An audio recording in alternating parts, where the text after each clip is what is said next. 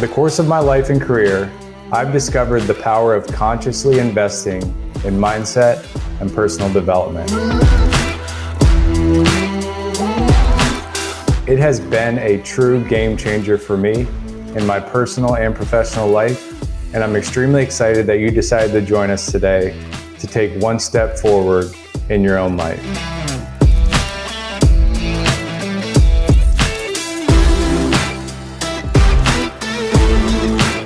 Most of my breakthroughs have come from one on one conversations.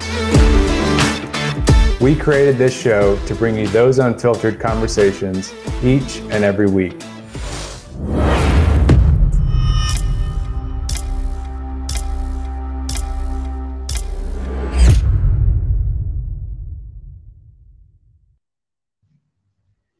Anthony Trucks, welcome to the show, my friend.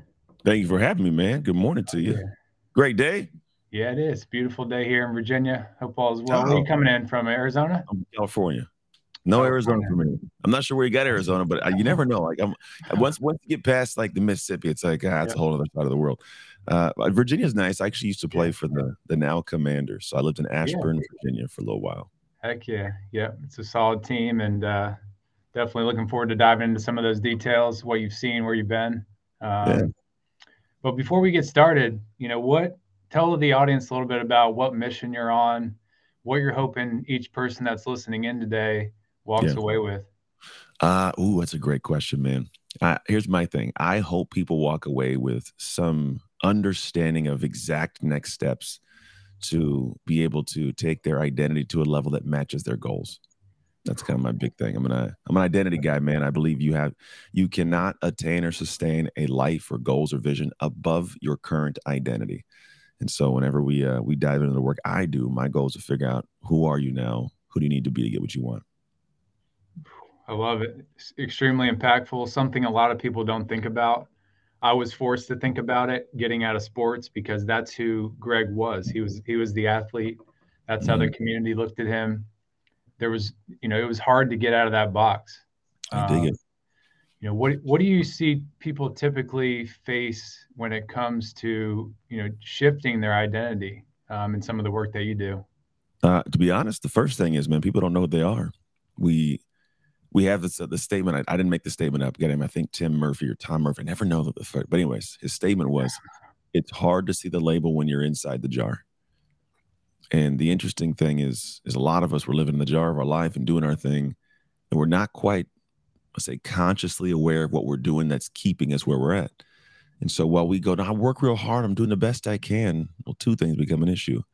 One is uh, the best you can do doesn't mean it's the best for your dream, right? Just because it's your hard, you're working real hard, relatively maybe hard to you doesn't mean your dream's going to lower the standard, right? It's not going to just like, oh, you're working hard. Let me go ahead and give you the million dollars you want because you're working hard.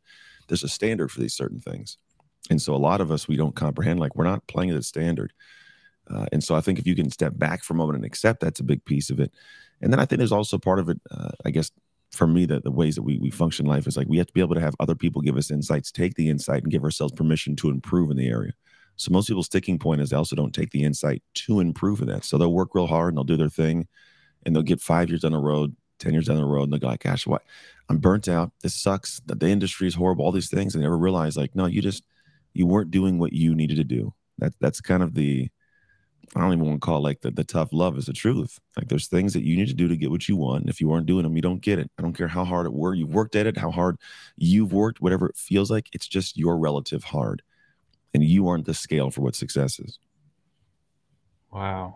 Yeah, it's that definitely resonates with me. I know it's going to resonate with a lot of people listening in. Many people we're all through going through transition um, continuously, right? I think a lot of people think of those big transitions as the, you know, the end all be all, but we're all constantly going through transition. Mm-hmm. You, know, you talk a lot about dark work. I think, you know, to me that that's that relatable internal work, that hard work we have to do on ourselves before we can bring our best into the world. You know, tell the audience a little bit about your background, kind of your upbringing. Um, I've done a lot of research on it, read your books. Um, but I think it's important for them to hear kind of how you got to that point where you put a label to it of, you know, this is the dark work people have to do in order to bring their best into the light. Yeah. So I mean, it's a long journey to get there. But yeah, I'm I'm big I'm big on the dark work, the work you do in the dark. Yeah, like you said, work in the dark to win in the light. And, and it's something we've all done before, but I've I've done it accidentally and then started doing it intentionally, and it's been a huge game changer for my entire life and people I work with. And it takes for me like a, a a flow to go through my life to get to where it makes sense for other people. Because a lot of people go, I've done some things, but for me, it was really weird life. Uh, I was given away as a kid in a three, you know, foster care at three years old, navigated the whole ups and downs of the just the world, right? I was in families that weren't treating me right, didn't take care of me, didn't even care about me. I was a paycheck, they call it, meaning as long as they get paid for me to be there, all is right in the world. And so they beat me, starved me. It was just torture. It was crazy stuff. But there was no, you know, social media back in 1986. No one's paying attention to the little kid that's complaining at three years, four or five years old. You know, it's like that kid just wants to be home with their mom. And so I endured a lot, and I was I was subjected to a dark experience of life, and it took a good 11 years before I got adopted. Uh, I got adopted at 14 years old by a very poor all white family to figure out the dynamics of who am I, identity wise, where do I fit, what's going on. And I had at one point a dream, like I wanted to play football. It's like, you know, for me, as foster kids, pipe dream, because statistically, foster kids, we don't do very well. If you look at any prison in America, 75% of the inmates are former foster kids. Half our homeless population spent time in foster care. Less than 1% of us as foster kids graduate from college. So we're not set up to do very well statistically. And I was kind of in that role and trying to figure it all out. And then I had this idea of like, I want to, I want to be great at something. I want to try my hand. And so I tried my hand at football. I was horrible at it at first, by the way. I wasn't very good. And navigate the pitfalls of doing it. But here's where it became something where I think we all fall into the same flow is I ended up having this really anchored desire to be great at something. I wanted something more than what life was providing me. But I was not the person who was doing the things to get that. For me, it was football, but I wasn't working out. I wasn't lifting weights. I wasn't running right? So I wasn't doing what a great football player would do. Therefore, I don't get to have that thing. And the hard part is we are all presently aware of that when you want to start the business, but you don't have any business acumen. Uh, you want to get a new job, but you don't want to go to school to get that job, right? You know what it takes. It's just going to be hard. And you feel uncomfortable doing that thing because it's not who you identify as currently. And so a lot of people go, it's not who I am, never going to do it. Whereas for me, the discussion wasn't as clear as it is now. It's just like, well, what do great football players do?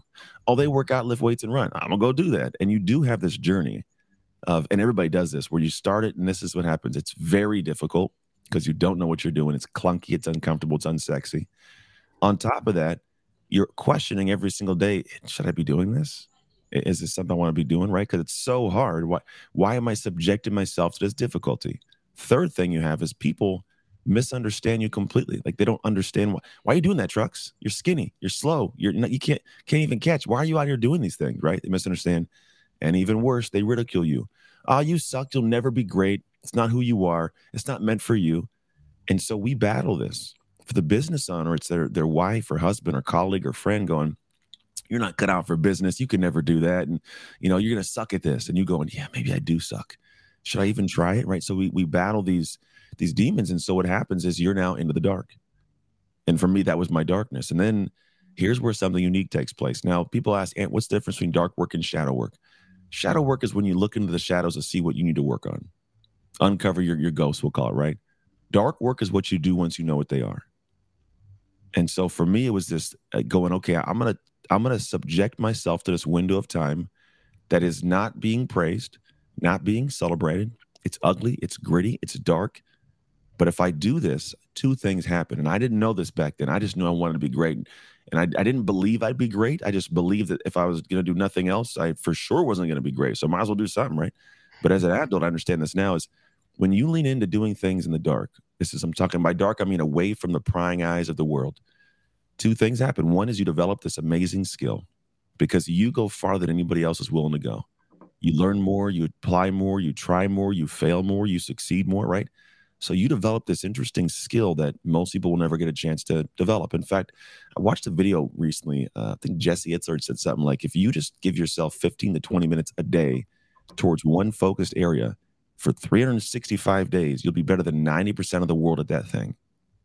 It's just dark work, continuous stuff. When most people stop after day one, day two, day three, day 30. If you keep on going, right, something magical happens. And the magic thing is you get better at it, right? The other part of it is you're actually developing this very interesting part of yourself that that quietly is building. It's little monster. And I call it a dominator's identity. When you invest money into something, money comes back. When you invest time and anguish and effort, pride and confidence come back. And it fuels this new level of an identity. So when you exit and I call it emerge into the world for that next thing you want to do, for me was football, there's a different mentality stirring in you from that identity. And for me in the football field, it was me versus you. I've done seven months of work because what I did is I did, I lifted weights, I ran routes, I cut a football every single day, 500 times a day for entire seven month period. When I showed up that next year, I'd done that dark work. I pushed through the ridicule. I pushed through the misunderstanding. I'd fought myself to stay in flow and I had a mentality. And it was, I've done too much work in the dark to lose in the light. It's my football. It's my tackle. It's my touchdown. And while it's, it's a football thing, it's the exact same thing when you've worked to build the business. That's my sale. This is my business. I'm going to fight for this. That's my husband. I'm going to fight for this marriage. This is my wife. I'm going to fight for this marriage. This is my my family. I'm fighting for my kids. This is my my career. I'm going to fight for this. So you you fight differently because you have the skill set to fight properly, and you have this this different energy inside that no one can take what's already yours. And so a lot of people want to show up to the moments in life and have that, but they don't earn it. And I look at it and I'll, I'll stop talking in a moment. I look at it as like this idea, this language people have, like imposter syndrome. I have imposter syndrome. I don't feel super confident. And I, for a lot of years, was like, what's a good angle to, to, you know, give words to get past it? And then it just dawned on me. I go, I've never seen Kobe Bryant, Serena Williams, Michael Jordan's, you know, you never see them get to the game day and go, like, I don't know if I could do this. They don't look mm-hmm. flustered. They don't look nervous, right? There's not this, I don't want to get out there. It's a let me loose. Like you have no idea what you're about to unleash because I've been prepping, I've been preparing. You ain't see me in the dark. I'm about to shine in the light. And so when people get this imposter syndrome, I go, the only reason you feel like an imposter is you haven't done the things in the dark. When you've done enough in the dark, it's not this, I don't know, it's let me loose. And so I just go back to the drawing board and go, hey, let's go to work. And I, I actually saw a video recently. It's one prominent one. Hormozi got a great way of putting words together. He says, you have to outwork your doubts. It's essentially what we're talking to. Like you doubt you can be great. Do do work, outwork them, get better results, have some, you know, some feedback. And so the more that you can build into something, the better something becomes, not just by magic, because you earned it. Yeah, it's incredible. And I, lo- I love how you said shadow work because I think a lot of people do the dark work in the light because they're looking for recognition as they're working yeah. through those demons. And yeah. the rest of the stuff they're just pushing pushing down. Yeah, you know what's um, crazy is neurologically that's a problem too. There's, there's actually something called motor like mirror neurons in the brain, and they show up in a lot of ways. It's they they attach different. Like for example, if I stub my toe and you see it, you go oof, right? Because you can mirror the mm-hmm. pain there's some studies that show that if you put a person in a room and it's just them in the room, they're focused, they're effective, they're efficient, they can get things done. But the moment you put somebody else in a room, they lose focus. They're like almost 50% lost in effectiveness and, and productivity. And they go, why is this? And what you start finding is somebody's trying to mirror what somebody's thinking of them. Am I tapping my toe? Do I smell? Am I so your focus just starts to, to wane, not because you can't do this, because you're just you're thinking because you're mirroring something else. So it pulls your focus. So when you're in the light of people watching you, you can't be as effective. That's when you perform, not when you prepare. And then what happens is the way that most people don't get is like if you simply put a camera up and go, oh, it's just a camera. I'm just filming myself as my work day. I'm doing that. Yeah.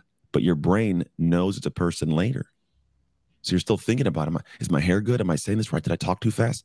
And you can't lock in when you can lock in and do what Cal Newport calls as deep work, right? You, you go into flow state, it's a beautiful thing that happens. Time melts away. You're ridiculously productive, but that's also a segment of dark work. And so when, when people want to have great things you're talking to, yeah, it's you got to be able to go away from the crowds and just do it for you. Mm-hmm.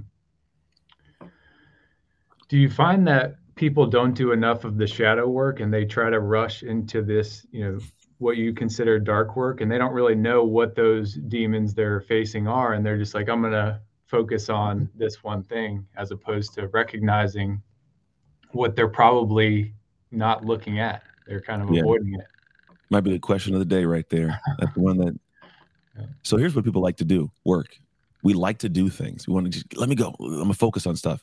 And what happens is people, it's like someone going to the gym, going, I want to get in great shape. So they go, I'm gonna go to the gym, and they like they want to get faster, right? Well, if you want to get faster, you probably don't want to lift a bunch of bodybuilding stuff. Like you don't want to lift that, but you just you do that, right? I saw the guy in the gym with big muscle. I'm gonna go do what he does, but I want to get faster. Well, yeah, you're you're doing somebody else's work, so you're gonna get someone else's results, not the goal you want. And so while that's a simple baseline, it's like people do this in business. They go, I want to be, I want to have a great business. And so they start working in because they saw Nick do this thing. So they're following Nick's plan, but they don't realize Nick had certain things that Nick had to, to do for himself, uniquely for him to get the business to run. Maybe he loves strategy and structure and he's not real big on execution. So he trained people to execute. Well, you're looking at him, but you're a person that's horrible at strategy. You're good at execution. So you start doing what Nick does, and your business doesn't grow. Why is that? Because that wasn't your work to do. That wasn't your strength to lean into or your area of weakness to improve upon. And so what a lot of people do is they're trying to put water in a bucket and fill it up. But they're they're like, if there's a placement of holes in a, in a bucket, they're plugging the whole space where there's somebody else hole would have been. So there's nothing to plug, and they're never plugging their holes, fixing their problems. Maybe they don't communicate well. Maybe they're poor on, on time management. They're always late. They don't respect their team properly, and you're doing everything else working hard, but never plugging your holes. So the bucket never fills up. I wonder why it is. Well, because what you just said, people don't ever want to see their actual stuff they got to work on. It's uh, I think it's a big ego thing. Yeah, and I'm not going to say I'm not a, a culprit of this when I came out of the NFL, I was like, I'm an NFL player. I'm gonna have a great business. Everybody's gonna train with me in my business, you know, because I'm just a stupid ego. And you start realizing like it's not the case, man. In fact, EGO, it's everyone's greatest obstacle. Because what happens is you won't take insight from people that are giving you clear perspectives of what you need to work on to improve. And so you cut off that arm. You don't let anybody give you that person ever talks to you again. So you just continue to do the same stupid stuff, not even knowing it's stupid stuff and and so for me we have a practice within our, our whole regimen where we have these things called triad talks. And what i have people do is just an area of 10 areas of life we have people measure before we start going into what they're going to do in their dark work experience. And what we have them do is measure themselves then they find three people two that are good terms one that's kind of rocky. And i say you're going to ask these people these questions you're going to have them gauge it on a scoring sheet 1 to 10 and they're going to have them tell you why and when you ask them these questions, you need to tell them this I don't want you to tell me what I want to hear. I need you to tell me what I need to hear. And on top of that, I cannot respond, refute, rebut, or reply to you for 48 hours. I'm just going to sit and listen and take notes. And people come in, they dive into the conversation, right? And they'll tell you the truth if they're good. But the first one to three, they're testing you. Are you really going to let me say these things? Okay. And so by four or five, they finally get to that, that pokey one. And how you handle that determines the gold you get or don't.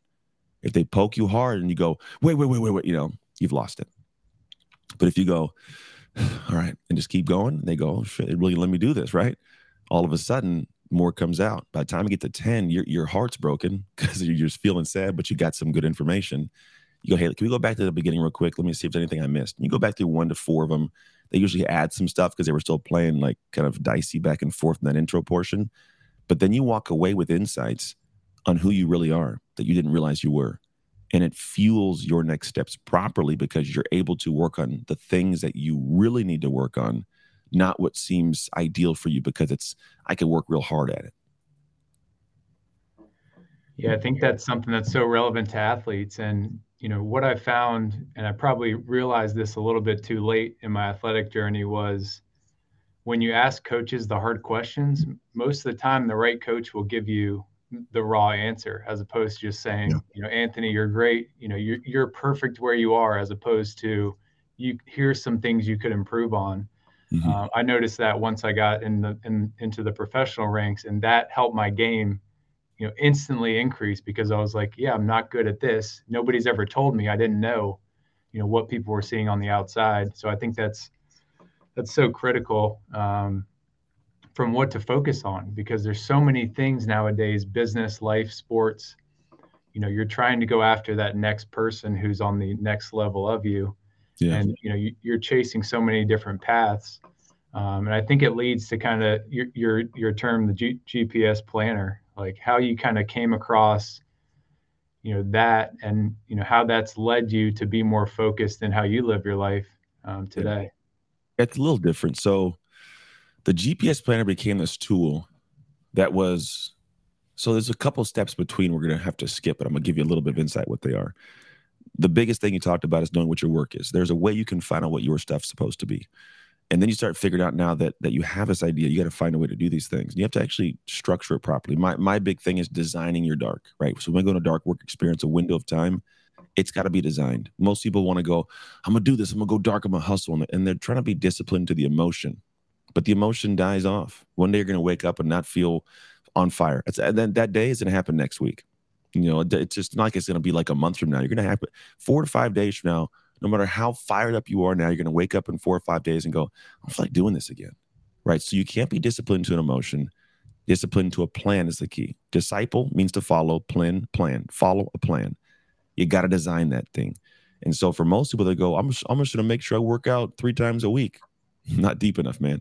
I'm going to work out on Monday. Still not deep enough. When are you going to work out? On Monday at 6 a.m. Cool, we got it. Right now. But that's the thing. It's just one piece of it. When are you going to spend time with your wife or your husband? When are you going to work on your business projects? What business projects are you going to work on? When are you going to take your free time? Like all these little nuances that people talk about, but it's arbitrary. It floats in the air.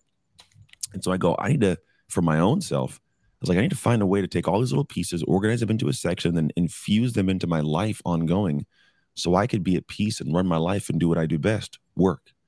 Because a lot of us, when we want to like work, like we can flow into it, but then we start questioning the work. Should I work on this right now? What about if I did this over here? But I, that's got to get done too. And I'm never focused. So the hour passes and the thing I wanted to get done never gets done.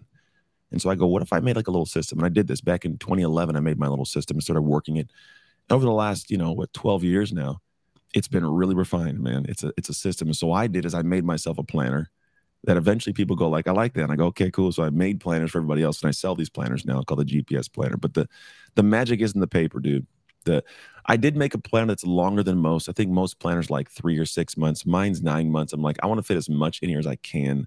I don't like having to change this thing out every three months. There's 70 million quizzes and things. I'm like, I got one. I'll ask you one set of questions every Sunday, like just to gauge it. Because here's the thing the magic is in the system that you apply to it, right? There's a whole different thing I teach. Once we get all those ideas clear and you know what you want to do, why it's critical for your future identity and for your future achievement, then we got to infuse it in. And so the, the magic is in the system. And really, base way I could explain it is you find out what you're working on, you segment it by hours, you put it to the side, you find out what you want your life to be, you put it to the side, you block out your calendar for six weeks, and you start working up to six weeks, infusing first your life, time with your family, what you want to do, work it in, highlight the open spaces, come back to your projects that are segmented by hours, and you infuse it hour by hour modularly into your open spaces.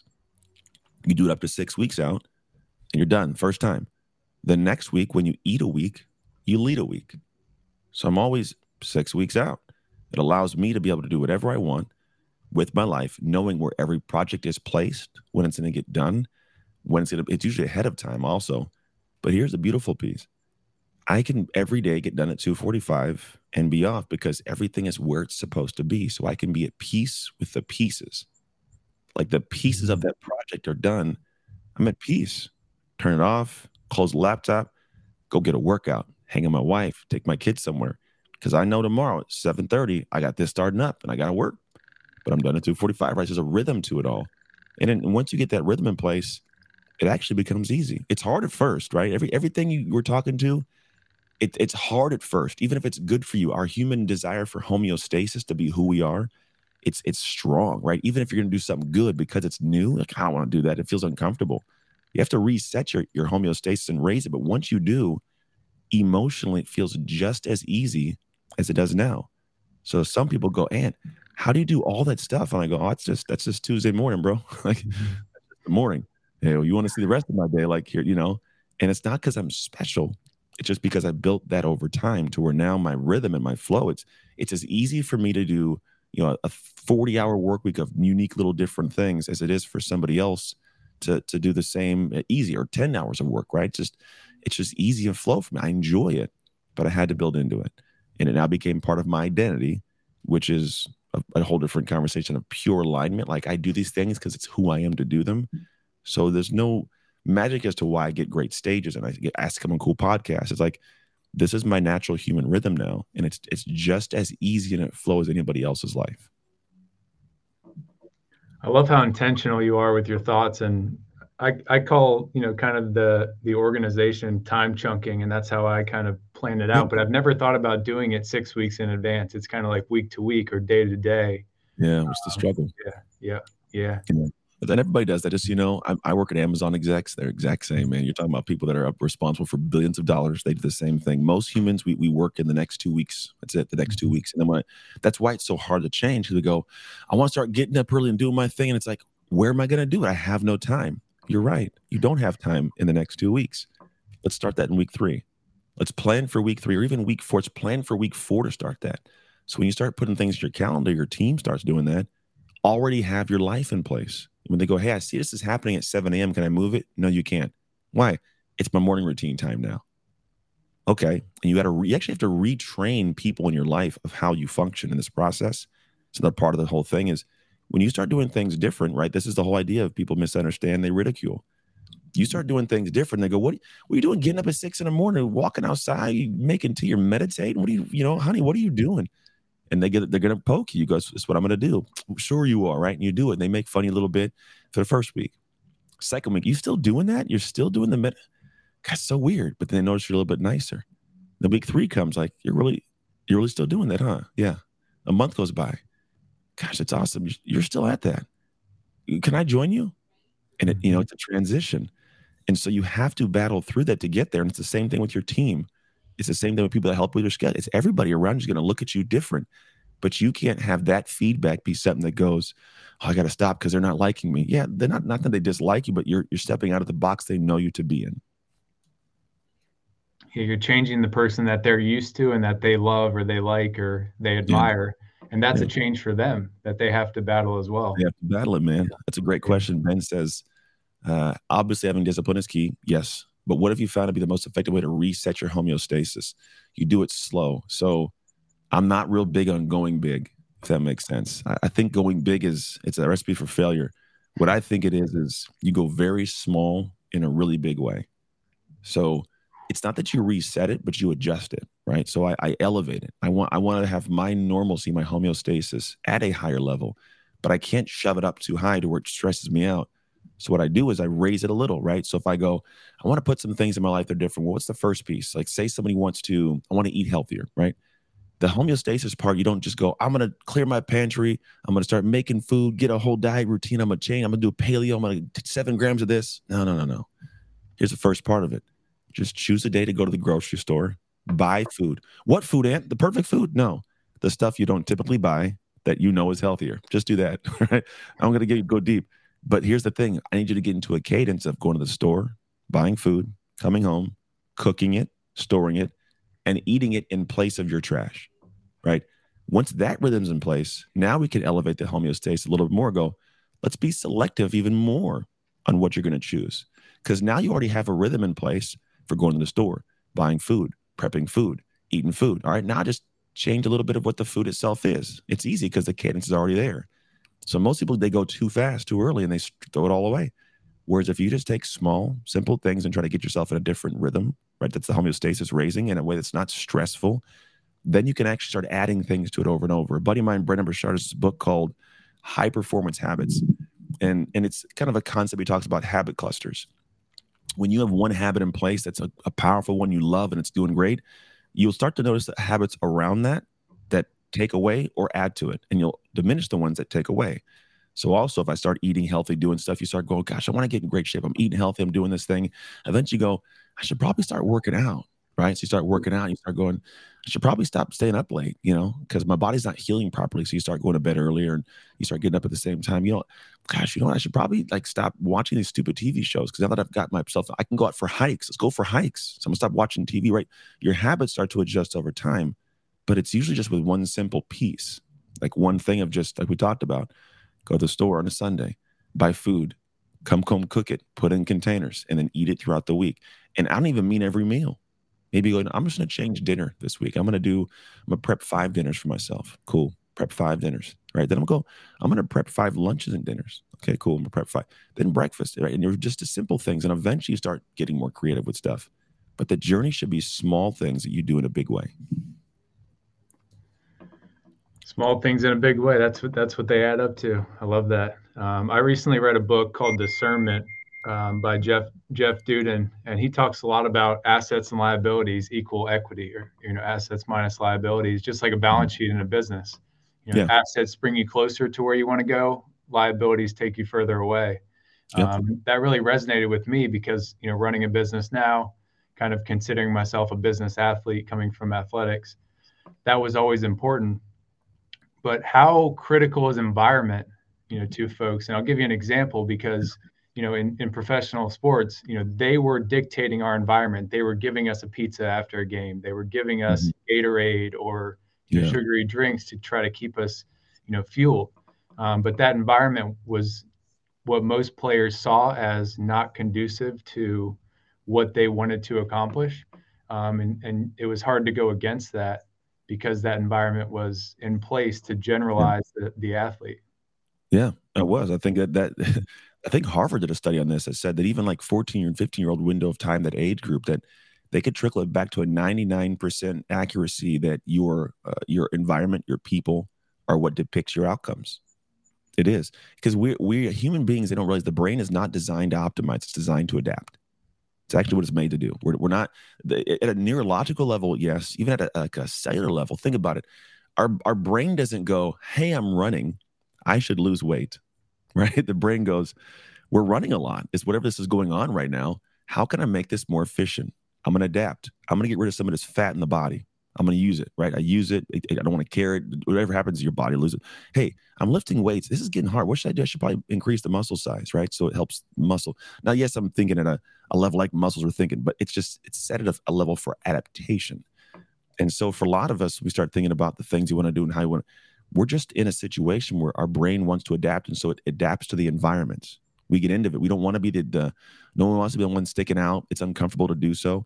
And, and really, the the most successful people in the world this is kind of what they find comfort in is not adapting or, or adapting at a level beyond the environment to where they create their own environment to where you have to adapt to theirs right? So the people you're around and how you do things yes the food they bring in you start thinking oh it's okay because the environment says so. And and that's kind of where you can look at humanity and, and people always say you're the average of the five people you surround yourself with. And i think it's a it's a half truth i think you're the average of the expectations of the five people you surround yourself with. What their view is of success, what their, you know, that's what gets you elevated. And there are people who are levels above you that you might go, that's a person I want to follow and pay attention to. But I go, well, what are their expectations? Am I do I want to go beyond that room? If I want to go beyond that room, I may enter it for level, but I got to be looking for people trying to go past that room. And so it's it's always the expectations. But yes, we will adapt. And and here's the thing: is people know this. I think it's not like a new concept, but it's hard to do, meaning it's hard to enter those rooms because a lot of individuals identify as a person lower than that room. They go, This isn't who I am. This is how I function, right? And so, and I, I get that that kind of viewpoint of, yeah, yeah, you may feel uncomfortable to, to go to that next room because you're not that person yet, but you can't you can't let that hinder you from stepping into the discomfort of the room because most people like you said adaptation they've adapted this environment this group these people they feel good but they also know gosh i want more. I want more money i want more love i want more joy but the friends i'm around they're cool and i like them and they like me but i want more. But i'm not like that person that group up there. I can't go ask them to let me in. And so you stay stuck here because no one wants to be friendless no one wants to be cast out from their tribe. But i i, I don't think they'll grasp is people at a higher level they know how hard it is to get there they know how hard it is to cross that chasm to jump into the room. And so usually they're trying to help you up into it. Most people, not all, but most want to help you up in. But they're only going to grab the crab that's trying to climb out of the bucket. Mm-hmm. That's the one I can grab. I can't, I can't, I'm not going to grab the one trying to stay in the bucket, right? I'm like, you want to come out? I got you. It's easier. And so you have to kind of desire to go into this new room and feel super uncomfortable. But after a while, you start to have comfort with that discomfort. Like when I played sports, I was horrible in high school, got good in high school. I go to college as a freshman. I sucked as a freshman, right? By the time I get climbed up, I'm one of the best in, in, in the country at my position. Go to the NFL, I suck. Try to climb, got hurt, obviously, but you're still every time it's the same thing. After a while, you start kind of having this this comfort with it. So when I got down, I was like, I'm gonna go in every room I go into, I try to outpace and perform above the room to leave the room. I'm not I'm not a special human. I got a brain, I got fingers, I got I got life, right? But I'm trying to I'm trying to push beyond this room because I know that the life is lived in the discomfort in all those areas. And so if I am okay with the environment so much so that I'm like, I feel good here, I'm going to stagnate myself. And there's going to be some opportunity or some place I could be that I'm going to miss out on completely because I felt too comfortable here. And so we do, I think, as humans, even as professionals, have to step back sometimes and go, do I do I belong here? Do I want more? And if I do, how do I climb? And, and if I'm going to climb, I have to be okay leaving this tribe and trying to enter a new one uncomfortably, go into that room and feel stupid. I, I can count. I, I probably have to cover all my hands and toes to cover the, the rooms that I've went into. And I sit down, like I'm a smart guy. I sit down and I go, I don't know what the hell they're saying. like, like this is you just feel like you can't add to the conversation. You sit there for like a like a lump in a log. And even the way their mind processes, you go, gosh, I feel like you oh, right. But I go, I'm not gonna leave the room though, because it tells me where it's where I'm supposed to be. Right. So you sit and if you do it long enough, and you sit and you listen, you sit and you listen, you're okay asking a dumb question all of a sudden you get ingrained, you get brought in, and you rise and you rise and you rise, and you just keep doing it. And all of a sudden you become a person that's teaching the same room. But it's it's a journey we all have to go through. Yeah, I think that adaptation muscle, that pull to always adapt, creates a cloudiness and you know it's kind of like a looseness of our expectations and our standards and when we have when we just have the standards of those people around us and don't push that forward, it causes us to bring our expectations down. Do you see a difference between expectations and standards? Because I think those are mm. key when you start out. Is yeah, do you have those and, and how loose are they? Well, they're somewhat similar. So I, I coach my son's football team. It's a great question for me right now because I'm dealing with this, my man.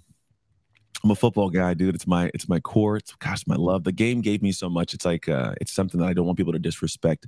And I don't. I'm not worried about winning championships only. I'm I'm worried about doing things right that will help you win championships. You do those things, you you get the outcome. Coach Tom was my coach when I was with the Pittsburgh Steelers, and it's like great people do the simple things well. Like great champions do the things that, the basic things amazingly better than the people who aren't champions. So they just, they just get used to the normalcy of it. And so expectations and then and you know we call it standards are a little different. So we can have an expectation.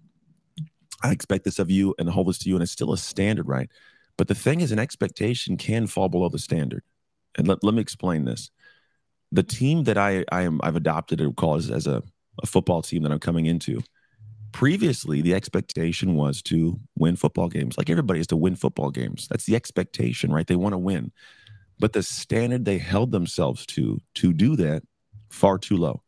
I got a bunch of soft kids that that are good kids, good humans, but they're not built for football, man. They're they're they're, they're they don't have the anger, they don't have the grit, they don't have a desire to hit.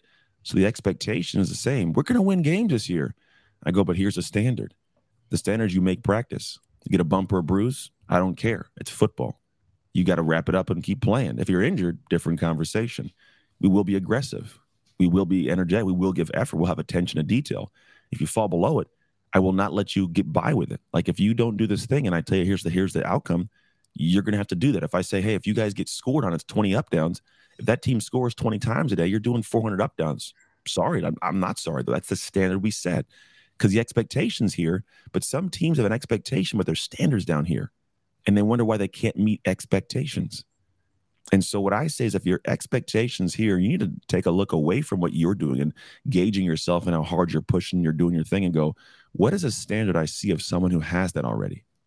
What do they do? How do they do it? What what do they get frustrated at? It's a big thing. What do they get frustrated at? If you watch enough content from people, you'll find out what frustrates them, and hidden within that little pocket, you'll find the standard they've set for themselves.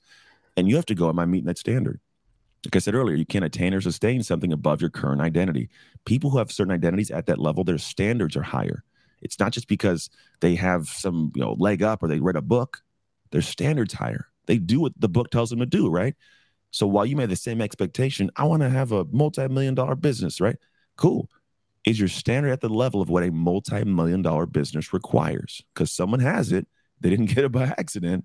Are you doing the same thing they are? And if you aren't, don't look yourself in the mirror and go, You're doing a good job, working as hard as you can. No, you're not. You're working as hard as you want to, not as hard as you can.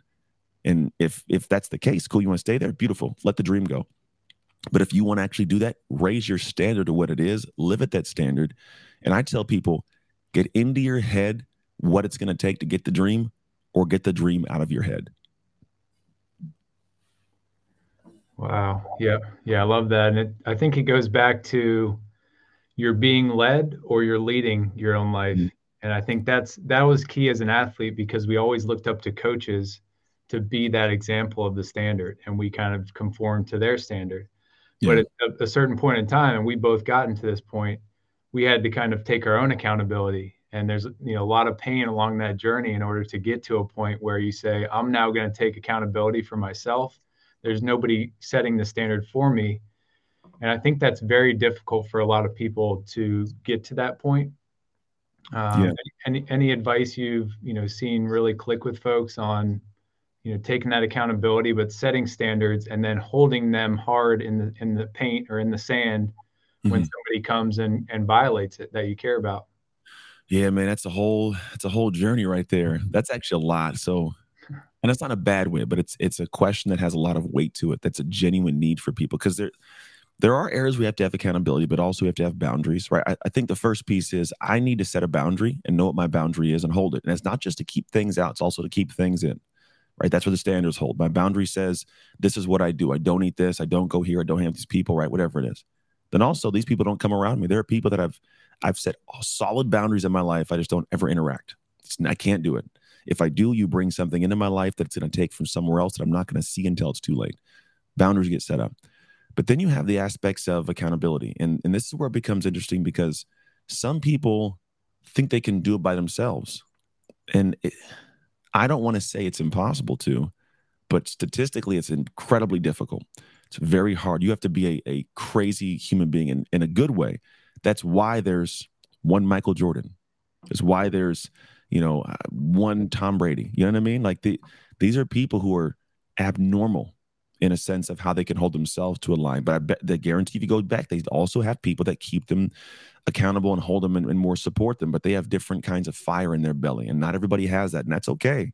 I don't have a Tom Brady fire. That's okay. I'm I'll upright honestly say that, or I'd have been one of the damn best in the world, right? It's just the nature of of life. And I think some people when they they go, I'm not at that level, it means they're horrible people. No, it's just it's just different. And that's okay to live your life and be whoever hell you want to be. But for me, what I look at is is most of us need somebody to keep us on track, help us stay on track. And what that means is it's just someone that you have an integrity contract with. Is how I look at my I have an accountability partner named Mark. We just met yesterday. Every two weeks we hop on call, 11 a.m. And we just rip and run. And we have we take notes of, hey, here's what I'm gonna do in two weeks. And when two weeks comes, did you do that? Cool. What's next? Now my goal is to never ever one time show up to that call having not completed what I said I would complete. So we have some curriculum in our program that I want to redo. And so I'm like, all right, by next two weeks, I'm going to redo modules eight, nine, and 10 in our speaking coaching program. It's going to be a little bit of a haul, but I put that down and I know that I'm not going to show up in two weeks and not have that done. Now, is it because I'm not an adult, not responsible? Nothing to do with that. I just know that I could easily tell myself, hey, I'm going to do it, give myself an extra week. No big deal. And only I would know. My wife wouldn't know. You wouldn't know. Clients wouldn't even know because it's not like they're waiting for it. But I'll know. And so that'll drive me to a certain level. But then I, I know if it's a deadline of I got to show up to see somebody and do this. I may push my deadlines, but I can't push that integrity contract I have. It's signed. And so what I do is I have a, a built-in process that keeps me on track moving so I can celebrate with somebody, but also keep nudging myself. And so for a lot of people, we, we don't think we need anybody. Oh, I could do it self-made. No, you're not. And it's not smart to do it that way. It's going to drain you more, right? The idea is find somebody who you can lean on. They can lean on you, not as a babysitter. Their job's not to tell you how to be an adult. Their job's to be there so that you can stay accountable to them. Yeah, I love the identity contract because that makes it concrete to each of us as opposed to something that's just, you know, an idea that we're going after, which is yeah. an idea can be changed by the second. Um, it can. yeah, I, I love what you're doing on the speaking side. Uh, took your initial step in that, um, but I love how you shaped to be able to share your story. You know, what did it take to get you there, and what have you learned from the ability to share your story with all kinds of audiences, right? It's the Amazons, it's sports teams, it's you know young sports teams as well. Yeah. Um, what have you learned along that journey? I, I've learned a lot that I didn't think I I needed to learn, but then you find out like, oh wow, like that's actually useful for the world. I think a lot of us assume that lessons are already inherent in somebody else's head, and they just they aren't. You know, it's just ways they don't think through things. And then also, I didn't realize that a lot of the things that help people are what you don't want to share. Like the things that are the most like close to the chest, things that are like scary, they're uh, you know almost shameful. Those are the things other people are battling, but they'll never talk about. So because they don't talk about them, they never get better at them. They never navigate through them. They just they they quietly you know navigate this thing, and it's it's sad. So for me, what I found is in the beginning, I didn't want to share that part of me. I don't I don't want to let the world know about me in these areas. And then the more you start sharing things, you get people to go, I feel like that too, man. I'm glad you finally said something because I thought it was crazy. I go, really? Like, yeah, real, I guess. And you start sharing more of it, you know, then you share more of it. And little by little, you start finding out that if you really want to help people, like really want to help somebody, you could have all the answers in the world. But unless they know that you get them, and I'm not just saying know how much you care. I mean, know that they that they can say this person understands my journey, the lessons don't land. That's like me going, hey, uh, I'm going to teach you how to be a white woman in America. Like, why would you? You have no experience with that. Like, what are you talking about? You know. But if I said, let me teach you to be uh, a professional football player who you know navigated childhood uh, in foster care, oh, this guy he probably gets it right. And so the idea is it's just my experience that you inherently get that I'm going to understand you. And if I don't tell my stories, I don't, I don't share the true depths of me, people aren't going to feel like they can hear the things I have to say and they aren't going to be able to get the lessons that I could give. And so for me, it's more of saying when I go up and share and I speak, it's not that I learned some way to share it and frame it, which, yes, over time you develop the skill set of telling stories and sharing concepts and speaking. That's something you develop. But the content of it is one of the most critical pieces. And over time, you start learning that the content you share is the stuff that that nobody wants to tell because that's the stuff that people connect to more and they'll finally listen to get the ability to go move forward and do the thing you're telling them to do yeah one of the things i found early on in my career you know the, i was always looking for people around me who were happy who were you know stimulated who were kind of satisfied or striving for success and a lot of those individuals were sharing painful experiences that they've experienced in the past through some type of business. It could be experience, it could be a product, or it could be a service. And those were the people who were able to push through the obstacles that we commonly hit. Yeah. And we you know either back down or go the different direction. So I love how you you put that and are able to share your story, you know, on, on some of the biggest stages. And you realize continuously a lot of people we assume know this stuff, yeah. but they, you know, they're they're pushing it down, they're compressing it, they're avoiding it. Yeah, yeah, they are, man. And I mean, there's much you could do. You can't. I can't live anybody's life for them. Yeah, the talent. Mm-hmm. It's the hard thing for me is you. Gosh, you can want so much for people, but you can't want more for someone than they want for themselves. And that's mm-hmm. I'm learning as a father, you know, as a, as a husband. You learn it as a friend because there's so much that I can see. I have an, an interesting, optimistic eye. Now, if somebody hires me as their coach, I can dive right in, right? but you can't do it with your wife, you can't do it with your kids. You just kind of have to get them to be aware and hope they want the thing that you think they should want. And if they don't, help them get what they want, you know? But I can't plant seeds there. And, and as much as I'd like to have people desire to do these things I'm talking to, I can't make you want it. Something has to find uh, a settling point in your head and then eventually your heart that you go, I want that. Because then I can help you. I, I'm the kind of guy I go, look, I, I want to help the person swimming towards the shore. If you're just staying where you're at, or trying to swim backwards, I can't help you. But if I'm a lifeguard and I'm diving in the water, I, I want to have the person who's trying to get out of the water. I want to run with you because because you're gonna run. I don't have to drag you. I, I can I can you're moving. I'm just gonna redirect your position and, and direct trajectory as best I can. But but I don't gotta get you moving. That's it. I don't want to drag bodies if that makes sense. Mm-hmm. Yeah, it absolutely does. You have to know who you can't help um, in order to help the people that really need you. Yeah you know i feel like your brain is is very focused on helping people and and extracting wisdom from the experiences that you're in how do you hold back in some situations from giving advice and kind of making sure that the person's ready to hear you know i guess hear that I think that's a critical piece for yeah. folks that coach is not always just giving advice, but kind of finding that balance. Yeah, I try. I, honestly, I try not to give too much advice, which is is interesting to hear. I'm sure probably from a person that talks and shares on stage a lot. I, I find that advice is not always the best thing. It's because you can give advice beyond their vision. And if I give you advice beyond your vision, you won't take the first step because you can't see far enough to understand why you should. And so when I'm I'm thinking about it, like I know, I know the ten steps in front of you, and I, and if I try to give you advice at all these different levels, I I you're gonna be like that's a lot, it's too much, I don't want to do it. So what I try to do is two things. One, I try to get you to understand what exactly it is you want, like where you want to go, and then understand and and hopefully at some point get you to to know what to want, which is just to take the first step. And then you ask me, hey, okay, I want to do this first step, right? The first of 10. If I, I don't got to tell you about 9, 10, 11, where I'm going to do all that, or even 1, 2 through 10. But I got to get you to go in the direction we're going. Okay, you're pointed the right way. And then get you clear on what the first step is and what, what flows into. And when you go, I want to do that, you're bought in when you want that. Now I go, here's here's the best way that I have found in my experience to do this. I could be wrong. It's worked for me though. Here's what I did and then you give them some information of, of what you did. And it's not really advice per se, but it's like, here's what I did. Here's why I did it to where they can make their own calculated choice. Because I have a 14 year old son, and I don't know if anybody has any kids out there, but you could have the most golden knowledge in the world. I played professional football.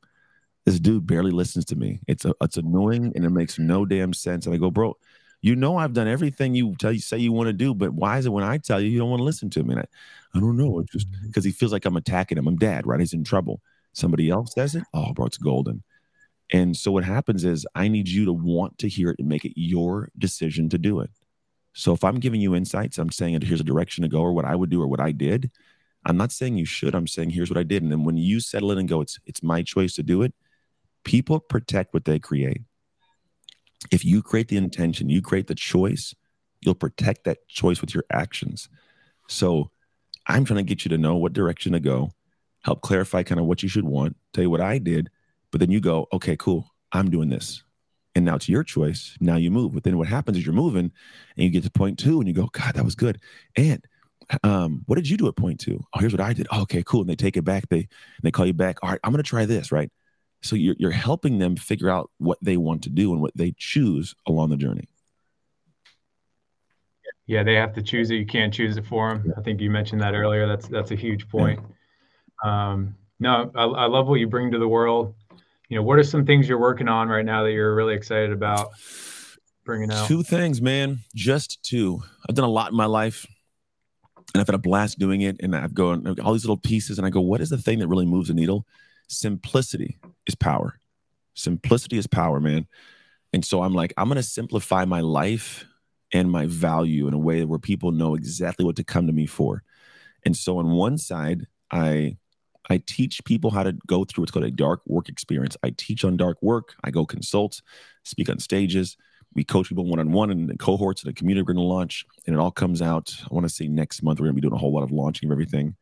So it's all, all I'm going to do is it's a very intricately designed 90 day period to play dark work experience. That is all I'm going to do with my company for the next decade. I'm going to get ridiculously refined at doing that with individuals, with companies, and from a stage to where people know that, that a dark work experience is the gold standard for optimizing your identity for peak performance. One thing. Other side is I love teaching. Like the things I do, I do so much. I'm so ingrained in in learning and in marketing and teaching and and sharing and coaching. I go, what what do I coach? And I go, it's it's always best to coach what you have done and what you do well. I have gone the journey of learning the speaking, coaching, consulting world from just a guy who was a gym owner to where I'm at now. And I go, I know that. I'm also still doing it. I'm still in the trenches, man. I'm talking, coaching. I, am consistently booking speeches, doing speeches, a whole flow.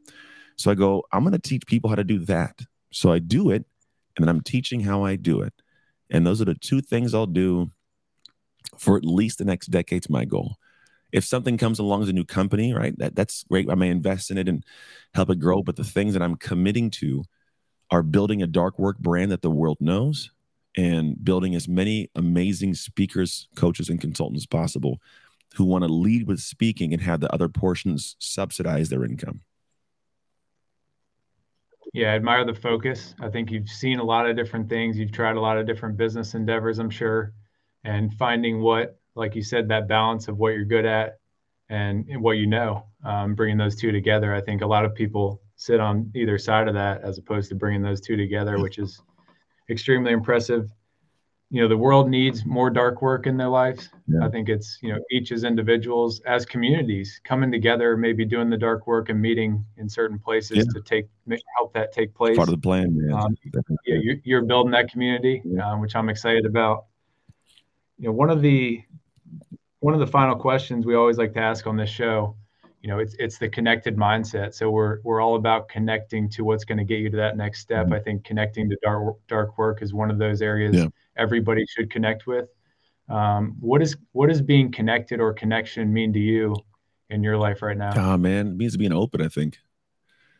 I think there's a, a flow in and a flow out of everything. And, and sometimes it's like flowing in of, of insights and ideas of love of care and it, it's it's got to be a two-way street. If i want to have great relationships which i think are the, the best part of life right? That's a deep connection whether it's a relationship. But like we have a relationship now. It's not the same with my wife or my best friends right? But there's a relationship. It's a communication. You could reach out and i could have a conversation right? This is it's a simple relationship. It's a connection. And i think mm-hmm. that the open flow helps that make that amazing. Meaning like if my wife gives to me and i don't give back the connection will die.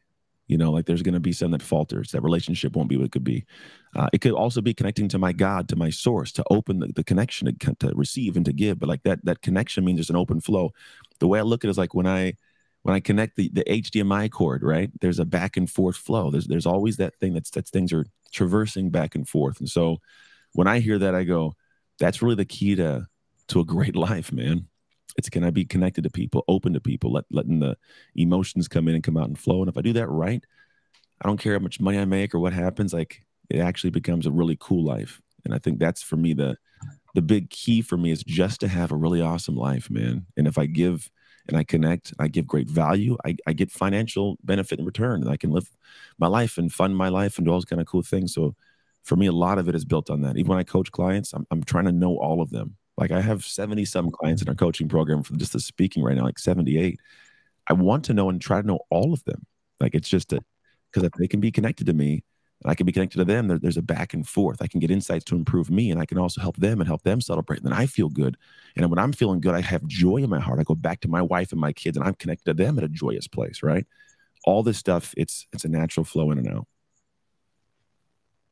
I love it. Yeah, I think this episode is going to have a huge impact on folks going out into the world with simplicity, with you know integrity around what you know what is best for them, um, and then them doing the dark work, recognizing that shadow work that we discussed, yeah. and and then going to do it in the right method. So, Anthony, it's been a pleasure. Thanks so much for joining us, and uh, looking forward to continuing the conversation. You too, man. Take care. Very welcome.